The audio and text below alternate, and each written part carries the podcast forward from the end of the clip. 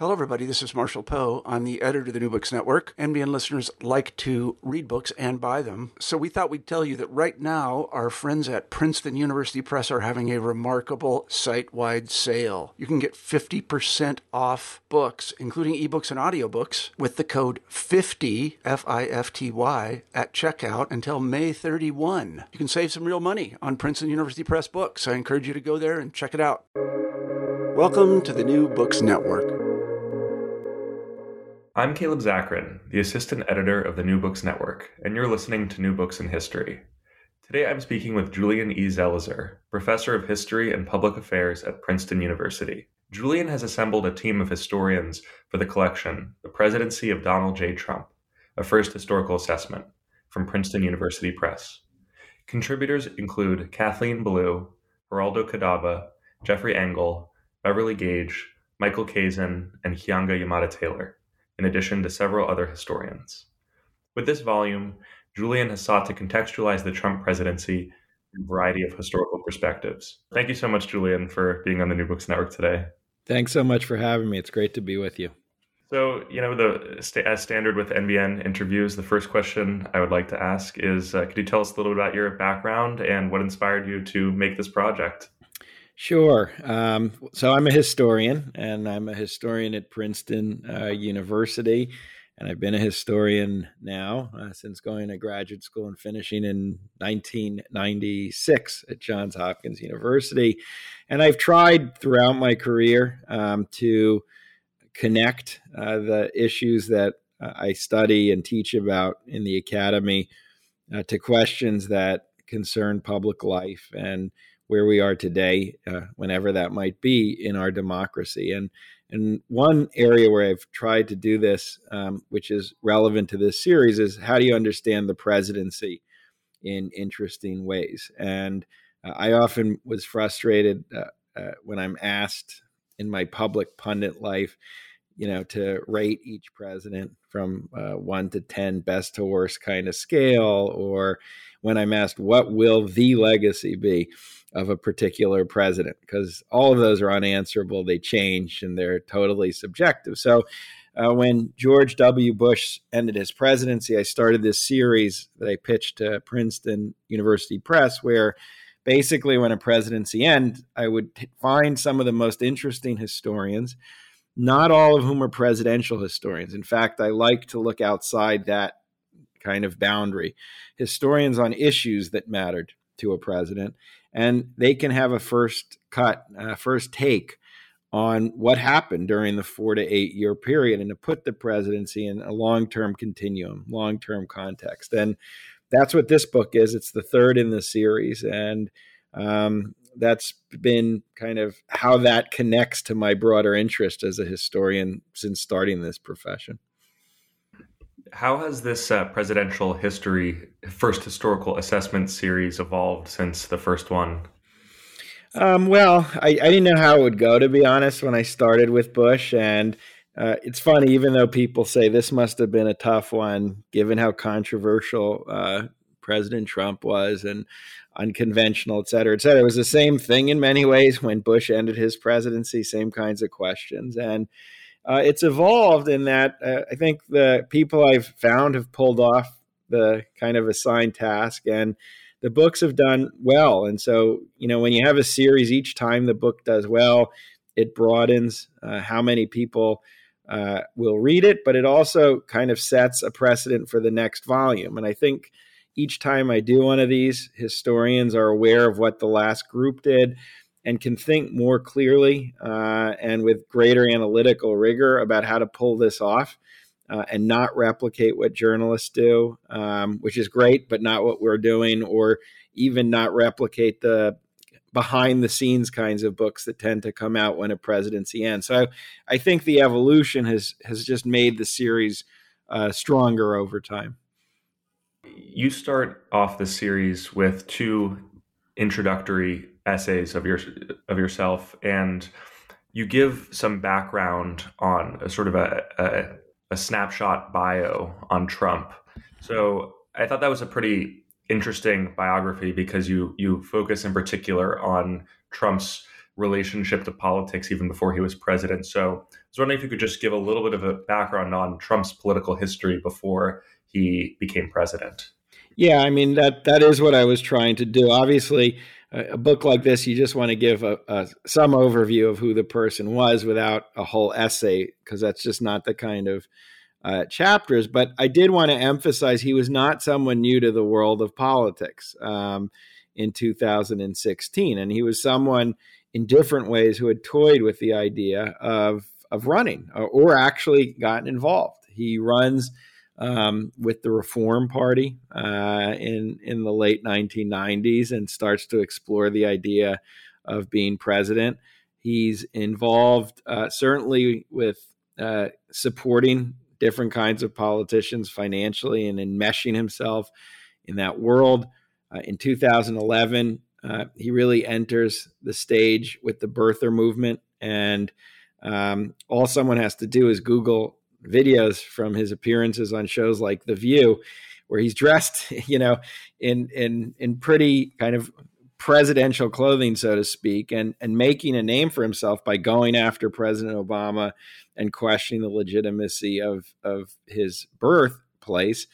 And this is a political movement. Um, it's very much connected in 2011 and 12 to Republican politics, and then in 2012, um, he's really uh, exploring the idea of running, uh, but decides it's not the right time and that Obama wasn't going to lose.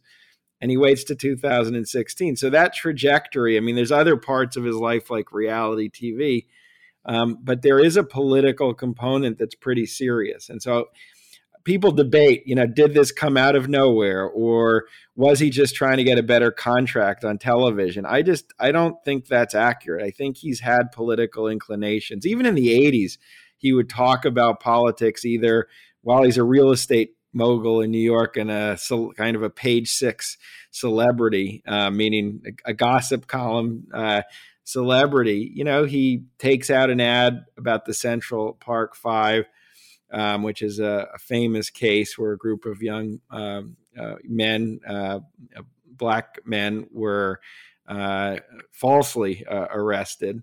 But he takes out this very controversial ad, basically calling, well, not basically, but uh, calling for the deployment of the death penalty. Uh, which is connected to a moment in politics of conservatism, of law and order conservatism. So it's just there from the beginning and and I think at some level he had always toyed with this and he found the right moment in 2016 right so obviously you know Trump has been a, a commentator on politics. He's been adjacent to politics but then he actually ends up becoming president and many people have treated his his ascendancy and his election as completely unprecedented completely shocking. And you title uh, this introduction the most predictable, unconventional presidency. Why, why do you call it that? Yeah, what I what I really wanted to capture uh, in in both my introduction and essay that there are ways to think about not only his winning and being in the Oval Office, but what he did, both in terms of policy and in terms of the way he governed. Uh, that there were press not precedents, but there was a foundation for what he did. Um, and a lot of American politics had been changing in pretty profound ways since the 1970s that helps explain a lot of what we saw during those four years. So uh, I go through, for example, a number of policy areas that were pretty important to his administration supply side tax cuts, deregulation on environmental and workplace issues, um, kind of uh, playing and appealing to the religious right, particularly through court appointments, but also in issues of reproductive rights, and even elements of foreign policy like challenging NATO, all of which Republicans had been doing in different ways um, for many decades. And it wasn't that much of a puzzle of why Republicans supported him, even if so many Republicans said the, the way he talks is wrong and some of his actions are wrong, because it was part of a uh, a pretty familiar playbook. Even voting restrictions is not new to 2016. The Republicans have turned uh, toward this issue for some time, certainly since the early 2010s. And then, secondly, even his methods, even his strategies, while they are certainly uh, pushing the boundaries and going beyond what you know certainly any Republican president had done, but even legislator, they do come out of somewhere. His use, for example, of the conservative media uh, as a base for communication and for information dissemination, something we saw from Republicans. Uh, George W. Bush was already doing this. Republican legislators were doing this all the time. Uh, the willingness to uh, ignore uh, the remaining norms of governance and to take basic procedures and use them in partisan warfare, something we've seen certainly since Newt Gingrich in the 1980s and then with the Tea Party in the 2010s. And, and that was central to what he did. And so, in both those two kind of examples, sure, uh, there are certain things he did which went beyond what others did, and, and he did it in unconventional ways, but, but there was a predictability about it. And then all that is important to understand how he fit into contemporary Republican politics and also contemporary politics more generally. I've seen, you know, a lot of historians have drawn uh, analogies or similarities between Trump and Barry Goldwater. Uh, obviously, Barry Goldwater's run in '64 ended in disaster, uh, but it would set the the groundwork eventually for Ronald Reagan to win in the '80s. Uh, I was wondering if you could talk about the relationship between Trump and this sort of historical background of the sort of radical conservative turn in the 60s through in the early 60s through the 80s.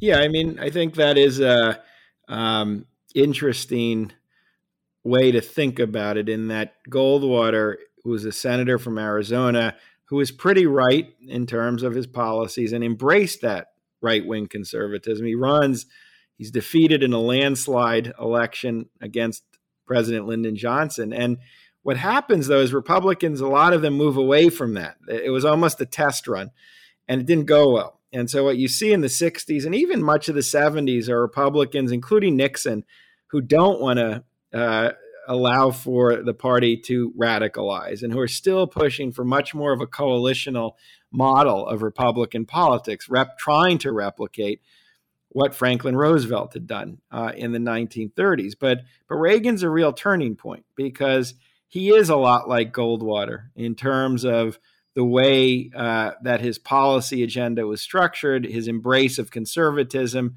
and from that moment on, what happens is that Goldwater legacy becomes. In some ways, uh, more important than it had. Even though he lost in '64, he sets the agenda for the you know next few decades. And I think you can see how the party had changed, how Goldwater won that debate. By the time Trump is president, he is the leader of a very radicalized Republican Party, uh, and in some ways fulfills Goldwater's dreams. I, the the only difference is Goldwater still came out of the Senate and still worked within those institutions in an era that believed those institutions were important. I think the party moved even further than Goldwater imagined on that uh, as well, and were willing to go uh, in a much more aggressive fashion uh, to pursue partisan power.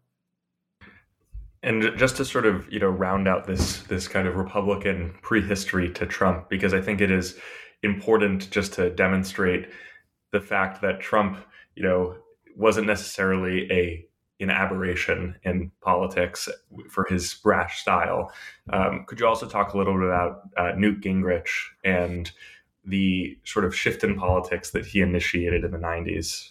Yeah, I mean, I, I wrote a book about him a few years ago, which in some ways helped me think a little bit about this period. And Gingrich was a Georgia congressman. And in the 80s, when he was not a, uh, in a position of power in the GOP, he he made himself influential, and that culminates in him becoming Speaker of the House in '94. And Gingrich was very interesting, very shrewd, and he uh, openly told fellow Republicans to stop thinking about issues like bipartisan civility and to stop worrying about what you said about an opponent, but say what was necessary to win, and worked with Republicans, including as Speaker to do pretty dramatic things like be willing to shut down the federal government in pursuit of certain budget goals, which at the time were very new. And and if you think of politics or politicians as balancing uh, three priorities: partisanship, uh, governance and the health of our institutions, what was interesting about and relevant about Gingrich is he elevated partisanship above the other two in a very uh, direct and dramatic fashion. And I think that was important. Uh, I think he was part of a generation of Republicans that made that decision and became not just mavericks in their party. They weren't Joe McCarthy's. They were actually the leaders of the party. Gingrich becomes Speaker of the House and one of the most influential Republicans of the era. And so I think that change uh, opened the doors to where the GOP would end up by 2016. So when Trump first announces, he famously rides down on an escalator and he gives a speech where the major soundbite was him calling Mexicans rapists and saying they're not sending their best. Uh, you know, immigration is really the the first issue that Trump brings up, and some of your contributors discuss Trump's perspective on immigration. So I was wondering if you could talk a little bit about some of the contributors' commentaries on that, and then also about the you know interesting phenomenon of there being a, a decently sized contingency of Latinos for Trump as well. Yeah, so that's a policy area in our book where I, I really was interested to see how historians took that element of the Trump presidency, which is there on day, literally there on day one when he announces uh, this is what he wants to center attention on, and say, well, where does that come from? Um, and I think what uh, authors, including Mae Ngai, who's a very good historian of immigration, a great historian at Columbia, she writes a chapter which is really about the rightward turn on immigration that we see beginning really in the mid 1990s in the GOP. Uh, it takes off in California uh, during a debate over a proposition that involves benefits and rights uh, afforded uh, to immigrants uh, here in the country.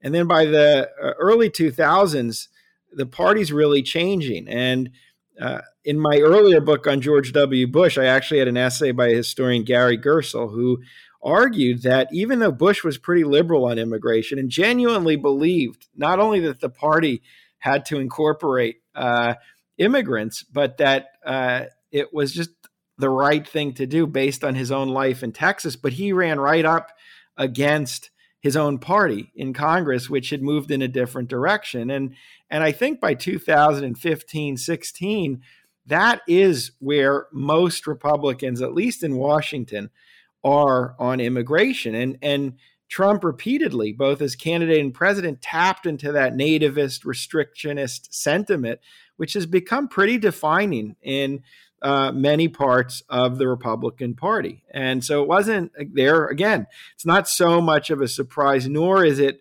Trump shifting the party. He is capitalizing uh, and trying to kind of energize the party based on where it had already moved.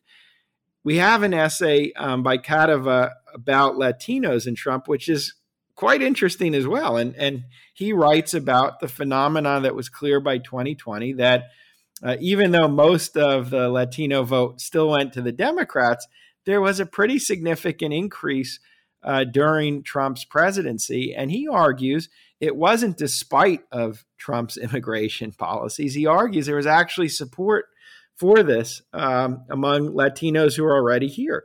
Many supported his anti immigration stance, many supported his appeal to uh, religious conservatism and many supported his economic policies. And uh, so it's a it's a complex story. It's both a story about a president embracing the restrictionism of his party and and amplifying it, not trying to hide it, but then how there were certain communities, even those affected by this rhetoric, who actually liked what was going on and uh, were one area where Trump's support increased rather than decreased.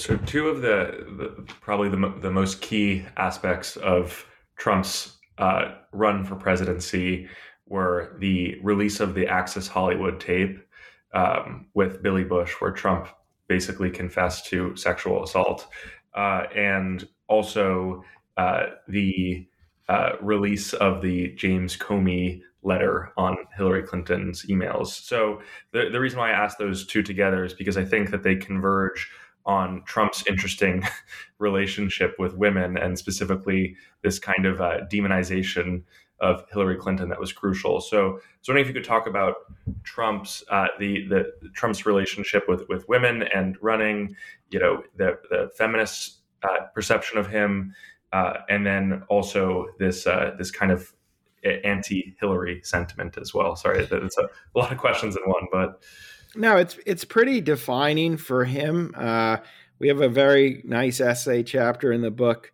uh, by Leandra Zarnow, a historian who who tackled this question, and uh, because of of who he was personally.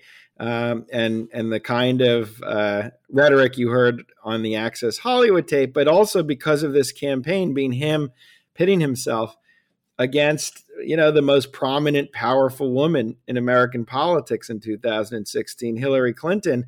A lot of the election for many voters was seen through this prism of gender and uh, even some of the ways in which he attacked her or hovered behind her during the debates were impossible to disconnect from the feeling that this became in some ways a litmus test of where the country was on some of the feminist revolution of the 1970s and 80s. And when the victory went to Trump rather than Clinton, uh, she covers the uh, kind of mobilization and uh, anger that existed in many parts of the electorate, certainly the Democratic electorate, which uh, turned into the Women's March around his inauguration and the Me Too movement as well, which takes hold during this period. And uh, at the same time, she says there were many women who had a different kind of response to this. And she writes about both uh, in the electorate, white women voters whose support does not diminish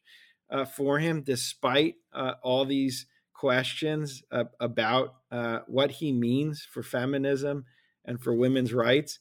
And he, she also writes about this kind of group of female politicos so to speak, who Trump nurtures within what she says is a very male centered, male defined White House, but bringing in people like Kellyanne Conway. Uh, and, and she argues this was not an insignificant number of uh, pretty powerful Republicans to work in that framework. So it's a little like the uh, essay on Latinos and Trump, in that there's a complexity to how the story unfolds. Um, but it was a it was it was like immigration. I think it was a very it, he was about uh, kind of the white male voter in many ways, or that's who he's that's whose voice he wanted to express. Certain white male voters, um, but that's how the chapter on on gender handles this in interesting ways.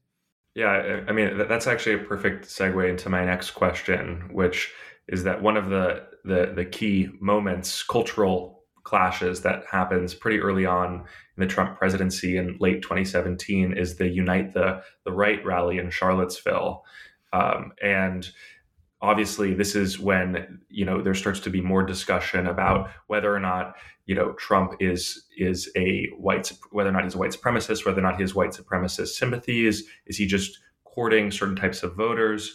Uh, so I was wondering if you could talk about some of the, the work that historians did in this collection on. Yeah, so we have um, we have two essays that really focus on on this issue um, the most. One is uh, by Kathleen Belew, who's a, a, terrific historian of white supremacy, kind of as a modern phenomenon, white power movements since the 1960s, and Keeanga-Yamahtta Taylor, who's a colleague of mine at Princeton, who uh, writes about the way in which race impacts all elements of, of American life and certain structural uh, factors that manifest themselves and keep divisions front and center. And so Charlottesville was obviously, I think, for many voters, the first time this was in front of everyone once he was president. He had made remarks during his campaign and uh, retweeted, uh, you know, people from supremacist and racist sites. He had famously refused to denounce David Duke when interviewed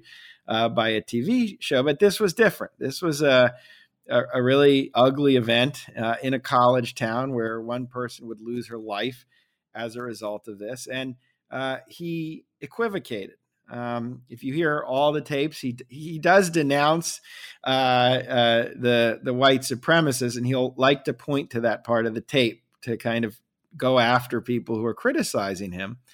But he doesn't say that front and center. And he keeps talking about Antifa and left wing protesters. And it becomes very much part of what he does all right through the 2020 election when he's talking about the Proud Boys uh, at one of the debate and the supporters who come for January 6th. Many have come from these white powerish organizations, uh, either directly or or indirectly. And you know, ni- neither of those historians tell us in the end what does Trump think. Meaning, that's a tough uh, kind of challenge for another book. You know, where is his heart? Is he part of this, or is he someone who capitalizes on it? And what the authors show is he certainly capitalized on it. Uh, Kathleen really talks about the expansion of these white power organizations and the increased use of white supremacist language in the public sphere. And Trump is very much, you know, uh, involved in this, as are many top advisors. And um, again, without knowing what's in his heart of hearts, we know this became part of a presidency very much in the post civil rights era. And uh, similarly with, uh, you know, Keeanga's essay, uh, she she sees it more of a bipartisan phenomenon, a, a, move away from dealing with many of the core racial issues uh, that had come up after the 60s of civil rights, but that Trump took a deep dive into this politics in a way really a few other politicians had been willing to do, almost enjoyed uh, kind of stirring stirring these waters. So uh, it's certainly one of the more controversial parts of his presidency, and there are many controversial parts. Um, but again, here he is tapping into pretty big trends that concerned intelligence agencies, that concerned political observers, and and using them for political advantage. You know, Trump also. We've discussed a little bit about uh, some some social and cultural issues, and Trump Trump clearly, you know, as you as you point out, his presidency very much defined by a lot of uh, a lot of cultural yeah, cultural pot stirring. Uh, but you know, another thing that that Trump was also uh, perhaps different than than some of it, than his predecessors in changing the discussion around in the Republican Party is around engagement uh, with international affairs. Mm-hmm. So I was wondering if you could talk about Trump's approach to international affairs, his policies on China, uh, and also uh, you know his engagement uh, with the Middle East and some of the decisions that he made around uh, how to reshape or rethink about America's role in the world. Yeah, we have. I think we have a series of um, really interesting essays on foreign policy uh, that they're models for me in some ways of, of, how do you take an incredibly turbulent presidency and step back and, and try to figure out more broadly what just happened and so we have uh, one essay by Jeffrey Engel, who's a very distinguished diplomatic historian who focused really on NATO and the post war liberal institutions of, of liberal internationalist institutions and, and looked at Trump's ongoing attacks on them. Uh, NATO was the prime example where he really threatened NATO, uh, talked disparagingly about NATO, and famously um, didn't really move away from Vladimir Putin's uh, uh, hostility toward toward NATO. And, and part of what Engel argues is that the institutions and the countries involved had greater incentives to stay in this and to keep this together than Trump was able to break. And so those incentives didn't go away. And so when his presidency ends, they're still in place. And that's an important part of the chapter. But he does argue that Trump went even further than some of his Republican predecessors in ways that would cause lasting damage. And most importantly, he wasn't willing to commit really to, or or he he said enough times uh, his skepticism about the article of the NATO agreement that commits everyone to defend each other.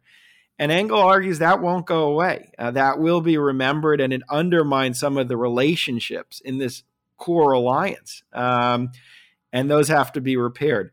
The article on China is fascinating. Uh, this is the fun part of writing a book or editing a book like this is you work with authors and you, watch as the essays take unexpected turns. It it looks at uh, Trump's adversarial stance toward China and, and argues it's really the end of a multi decade uh, kind of era, which really starts in 72 when Richard Nixon opens diplomatic relations and engagement with China, accelerates with George H.W. Bush, uh, who, even with Tiananmen Square, doesn't allow these increasing bonds to end. It's a bipartisan era of engagement, and this is finally falling apart. Uh, and especially with COVID, uh, uh, Mann argues that we are now in a period where engagement really is no longer uh, the operating model of how the nations um, look at each other. So that's a great example where, yes, Trump's tweets were over the top, and the kind of rhetoric he deployed was over the top, and some of his tariffs certainly went beyond what other presidents were willing to do. But this process has been disintegrating, or this engagement has been disintegrating for some time. And finally, the Middle East essay is very interesting by Dan Kurtzer, who teaches at Princeton and was a very renowned diplomat, ambassador to Egypt and Israel. And basically, uh, he argues the Middle East was already a mess uh, and public policy was a mess when Trump came into office. But he says Trump was really a transactional president. He didn't understand foreign policy as a series of policy challenges and issues and diplomatic puzzles that had to be addressed. He just approached each issue as a bargaining opportunity. It's almost like a business opportunity. And the result was he left the region in a real mess. And uh, Kurtzer argues that uh, for sure, Israeli Palestinian relations were not in a good place in 2016. But by the end, because Trump makes a series of moves that o- open the wounds rather than trying to heal some of the wounds between these two people. Uh, it, it's it's just not in a good place, and and part of why this happens is he never really had an agenda in the Middle East. Uh, he's moving from one thing to another, and so those are the three uh, foreign policy uh, chapters that I think are, are quite important there's another chapter on an issue where there's there's obviously a a, a foreign policy element. Um, this, you know, on Trump's decision to pull the U.S. out of the, climate, uh, uh, the Paris uh, Climate uh, mm-hmm. Accord. So I was wondering if you could talk about Trump's approach to climate change uh, and the uh, the sort of writing done here by, especially you know, specifically by Bathsheba DeMuth.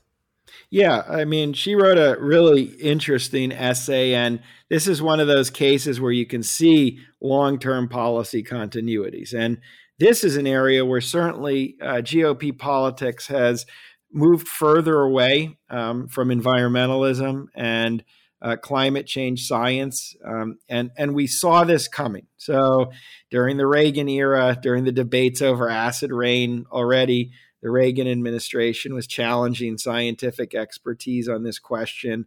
George H. W. Bush was almost uh, a bit of an anomaly in that he still uh, was clinging and supporting an environmental agenda, including international agreements.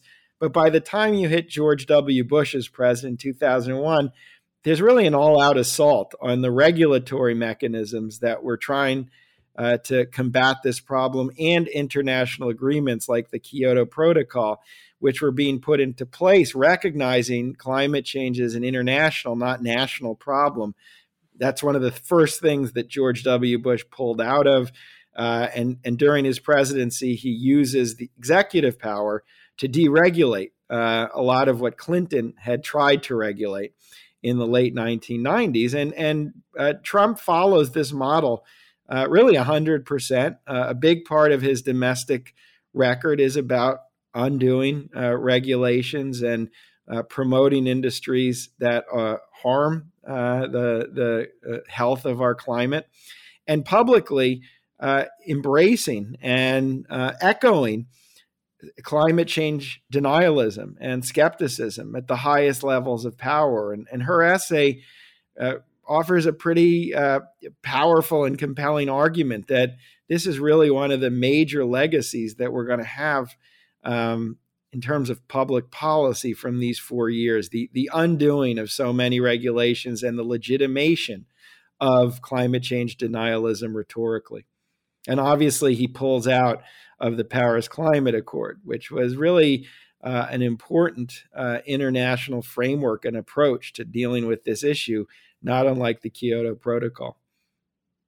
When Trump first gets into office, one of the things you know he, he, that he promises, and he definitely delivers on this, is that he's going to have a, a bit of a, a different a different style. You've already kind of referenced that his even his approach to foreign policy was more like that of a businessman. And Trump brings together some economic leaders and has this this kind of new approach to business and tech. So how how is Trump's thinking about uh, business and technology um, and innovation uh, different or unique uh, from previous presidents? I mean, so so in terms of basic economic policy, it's very familiar. This is one area where you could imagine any of the other Republicans who he defeated in the primary would probably pursue exactly what he was pursuing, and that includes the most quote unquote establishment like figures like Jeb Bush or Marco Rubio. And his major legislative accomplishment is the tax cut of 2017, which is a, a, a huge slash in the corporate tax rate uh, that would have made Ronald Reagan smile. And, uh, you know, once you see that pass, you see why so many Republicans were fine with having him in office. He delivers a, a pretty big, pretty big bill. And on the executive power front, he moves forward on a number of deregulations of workplace safety uh, measures. That's uh, quite uh, consistent with what Republicans had been trying to do uh, every time they were in the Oval Office. The relationship with the high tech industry is covered by historian Margaret O'Mara at the University of Washington. And uh, she argues it's a, it's a tense relationship in some ways, that uh, on on the one hand, some of the things he does in terms of public policy have strong support from the high tech community. Uh, the, the, tax cut is one of them that they support. Uh, some of the tariffs and more adversarial uh, positions toward China, although they're against immigration restrictions, but some of the economic policies have support um, because of you know patent issues and some of the challenges high tech faces. But on the and Trump is a perfect president for the era of social media uh, platforms, which eh, has become a key part of this industry. So, what would Facebook want more, uh, or Twitter want more than a president who uses that uh, and gives it a kind of visibility that it didn't have still, even in 2014 and 15? Everyone knew what Twitter was by the time his presidency ended. And so it was good for industry. But she also shows uh, points of tension. Again, immigration, especially of highly skilled workers, was not something that Silicon Valley um, was very uh, pleased with. Increasingly, as time goes on, the administration is more supportive of, of certain regulations or antitrust measures on the industry, often because he feels persecuted. Uh, so whether it's in in cable television with uh, combinations of companies or him being banned in the end by Twitter, uh, these fuel um, some of some of his hostility toward the industry. But people will read Margaret's chapter in different ways. But but overall, there is some synergy. Um, and high tech is doing very well by the time his presidency ended. It's one of the most vibrant parts of the economy. And obviously, COVID uh, only strengthened them because so much of business and communication was taking place through this medium as opposed to more traditional mediums. Sort of picking up where you you just ended with with mentioning COVID, you know, obviously if if COVID nineteen, it's hard to say this, but if COVID nineteen hadn't happened, there's a there's a, a pretty decent chance that Trump might have won re-election. The economy was doing well, stock market was at all time highs, which he loved to to point out. Uh, so, you know, obviously, we're we're still in many ways in uh, COVID nineteen, and I think that you know historians will be looking back on this period of time uh, with a with a microscope for for decades to come. But if I was wondering if you could just talk a little about uh, the historical perspective on Trump's role in the pandemic and in the U.S. response to it. Yes. So uh, we have a whole chapter uh, on that um, on that question, which is called the 60-40 problem: Trump culpability in COVID nineteen. And uh, the historian who tackled this, uh, you know, he's trying to balance what did President, former President Trump, do that aggravated or made worse this pandemic, and what was structural that helped make the problem what it was. And sometimes those worked hand in hand, but at other times there were different kinds of problems. And Merlin, um, he writes about certain uh, elements of, of the Trump presidency, obviously, uh, the, the ongoing hostility to science and expertise. Uh, the period early in January and February when the administration is not really focused on uh, key uh, steps such as uh, testing and contact tracing and equipment for medical uh, phys- physicians that could have helped curb some of this. But then there's other issues that go beyond Trump, and and Merlin's arguing these are very important to understand, such as the decentralization and fragmentation of our public health system, which gives so much power and leeway to local officials, which in the case of COVID led to just continued chaos uh, and inconsistencies in terms of what kind of treatments we did. He talks about anti expertise and this long history of it that goes well beyond Trump. Some of it is on the left in the 60s and 70s, a, a kind of questioning of science and pharmaceutical industries. And then a lot of it will really take hold with the right. Um, uh, but you add all of this together, he says, it's not totally surprising that when we're faced with this, it's very hard to really mobilize uh, any kind of effective response. So he's trying to show the interplay between where a presidency had a big effect, but where the structures of our institutions and policies uh, were right there uh, at the same time, uh, hampering our ability to, to deal with this uh, virus that ravaged the world. Yeah, another aspect of the Trump presidency that is something that I found fascinating, in part because it wasn't something that I ex- expected even had my radar, was just the the absolute rivalry between Trump and the FBI, and you know this kind of proffering of the of the term the deep state, uh, and this these these really major attacks that Trump made against uh, the administrative state. So, uh, what is what do some of the historians say about about this in the book? Yeah, here here's a place. This is one place where you can see uh, Trump turning away or going in a different direction than where a lot of Republicans had been. So Beverly Gage is a historian at Yale, is writing a book on the FBI. Tackled this one, um, and um, there there are ways in which Trump continued with the classic Republican theme of law and order. And for example, as uh, after the George Floyd uh, murder and the uh, emergence or, or reemergence uh, of of the Black Lives Matter movement, uh, just a few months after the pandemic had shut everything down, uh, Trump, who privately was, according to what some journalists have found, was was actually upset watching the George Floyd video and w- didn't have nice words to say about the police in public he turns to a hard line law and order mentality. And he keeps emphasizing again and again as protests are unfolding, he focuses attention on incidents of violence to define what the protests are about.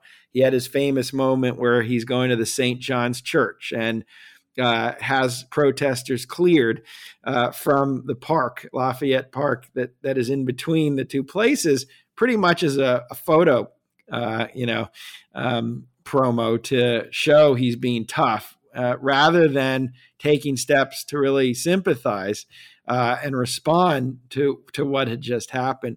But in other ways, um, Beverly shows he's breaking with this law and order thing because his major foil becomes uh, institutions of law enforcement, as uh, James Comey uh, is uh, undertaking an investigation of Russian interference in the 2016 election. And then after he's fired, Robert Mueller's appointed as a special prosecutor. A lot of Trump's rhetoric turns against law and order. In fact, law and order, in his mind, in that case, is a politicized, out of control, unaccountable part of American politics, which is ironically an argument many on the left had been expressing for many decades, ever since the 1970s and the revelations of what the CIA and FBI had done to civil rights protesters. But but there Trump breaks with with the party and, and she argues creates some rifts that are not to um, be easily undone now that he's gone.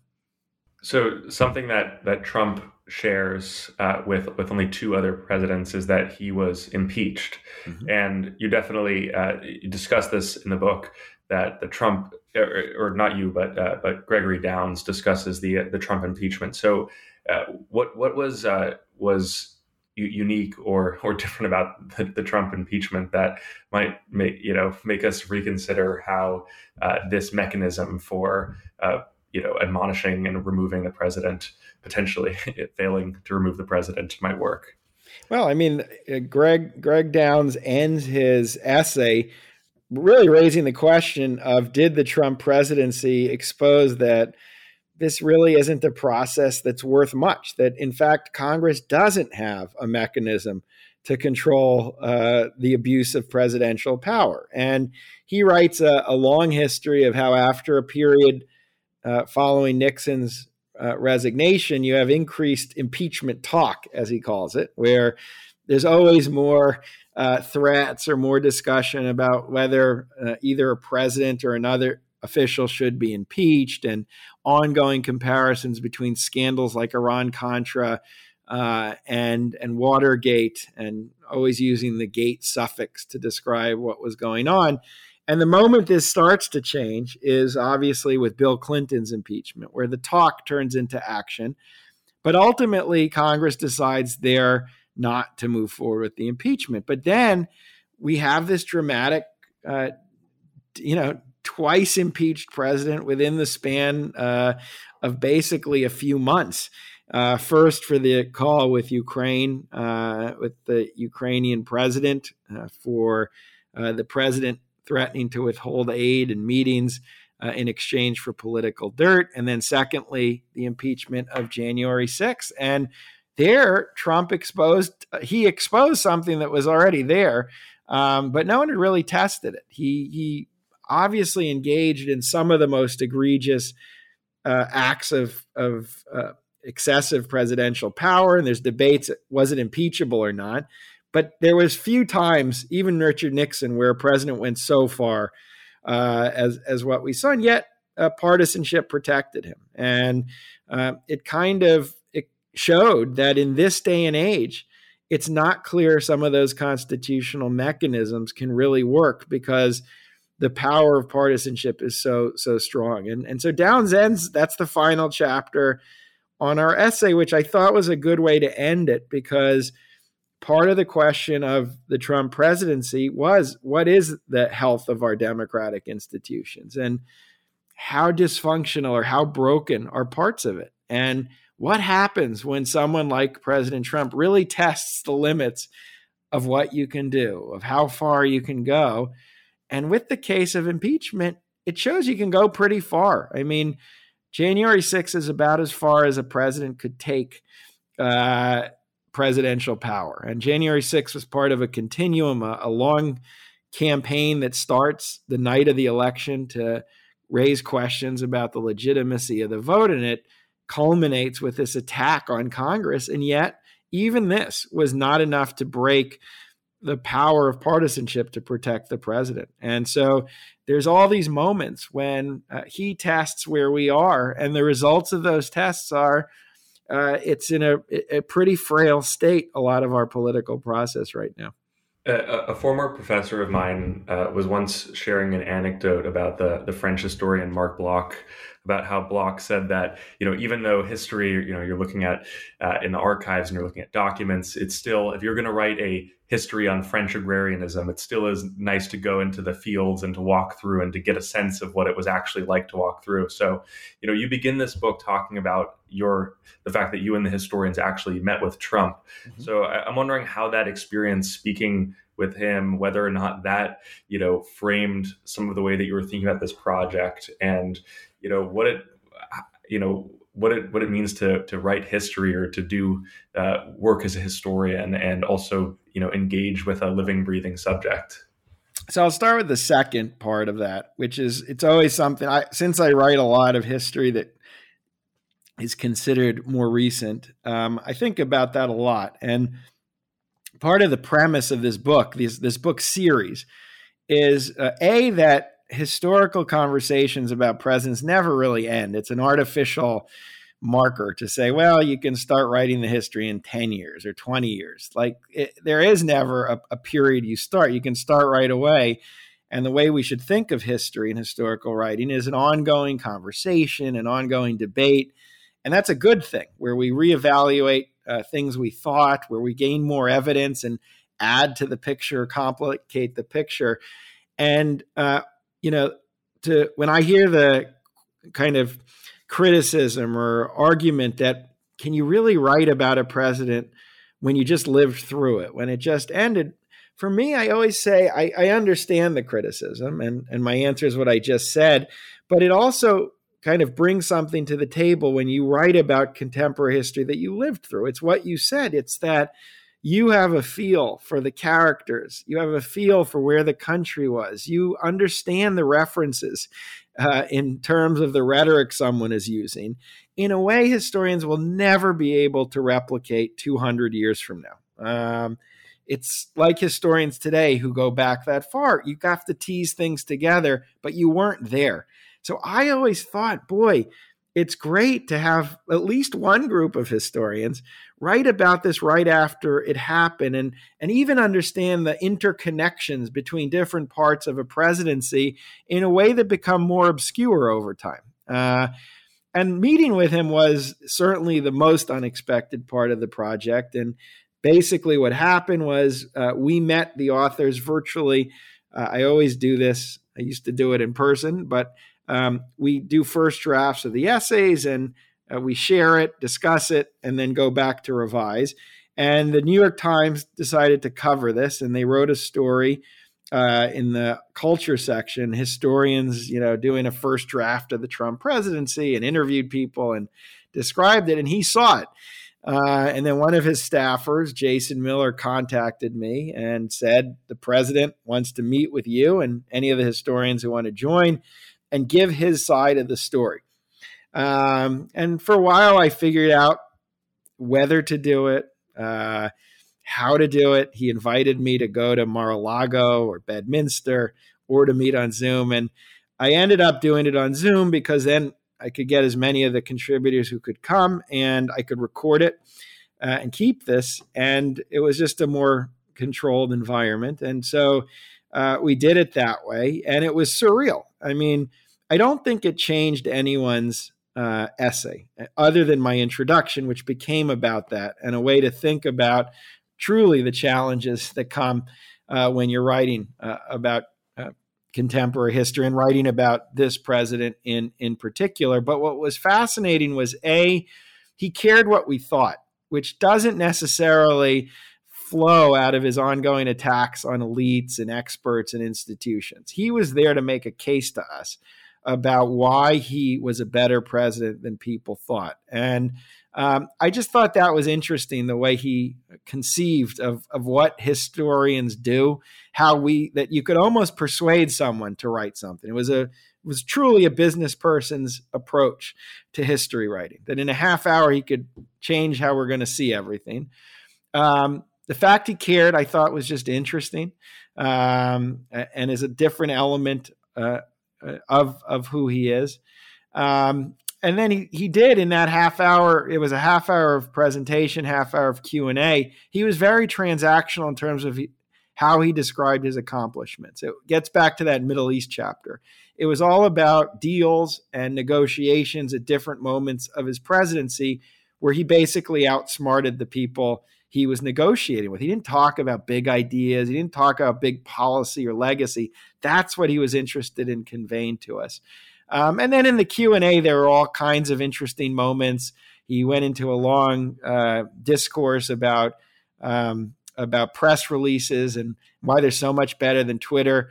He seems surprised that they're longer, they're more elegant, uh, almost as if he had discovered it. There's a couple moments where he says, I lost the election. The press picked up on this once I released the video.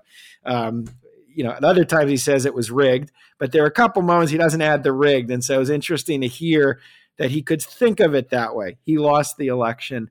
Um, and, and, and those were the interesting. But there was one long story I'll, I can conclude where at the end of his half hour presentation, a lot of the stuff he talked about was predictable NATO and um, Operation Warp Speed But then he ended by telling us this long story about the USS Gerald Ford, which is an overcost uh, a, a ship that's being built that is way beyond the cost. And it was this story, no one understood what it was about, where he was basically saying all these fancy schmancy experts had built this ship with new technology and new design, and they didn't know what they were doing. And he talked about having spoken with the people on the ship, engineers and workers who had been there for a long time, and they couldn't understand what the smart architects and engineers were doing either. And it dawned on me at the end, I thought, why is he telling us this story? And I really think he was trying to like take a jab at us and say, you people are very smart, but you're not like me. You don't know what's really going on on the ground. And that was his entree. But it was a surreal experience uh, to to meet with the former president on Zoom. yeah, no, it's it's definitely uh, you know that's that description was very interesting, and I think you know on some level I wasn't surprised by the fact that you know he seemed to be cordial with you with with all yep. of you um, because something that you know for for as much of a you know populist Trump is and as much as he you know hates you know hates on journalists and you know the New York Times and Washington Post um, he still you know has this kind of reverence for history and a reverence for um, for you know certain people in in academia, which is always something that I that I found you know an interesting trait. You know, he loves to brag about how he went to Penn. Um, and you know, I, I, just wanted to, to finish off the interview. You know, I, I, know you're you're a you know one of one of the the, the busiest people in in history. So, uh, what, what are you working on now? Any new books, new collections, uh, or or anything else of the sort? So I have I have one more collection. It's like kind of last publication from this period of the last few years. It's going to come out in October with Kevin Kruse, who I wrote a book with, Fault Lines. It's a collection. It's called Myth America, and it's a, a number of very good historians take on myths that you hear very often in the popular press, particularly in the conservative media, about American history. And that comes out in October. And then I'm just starting a project which will take some time um, on the Mississippi Freedom Democratic Party, uh, which was a group of black Mississippians fighting for voting rights in 64, 1964. And they go to the Democratic Convention in Atlantic City and demand to be seated instead of the all white delegation. And so it's a history of that story, what happened, and how it impacted civil rights history. Well, those both sound like really great projects, and I, I, look forward to reading them. Uh, thank you so much for for being on the New Books Network. It was great speaking. Thanks. It was a pleasure.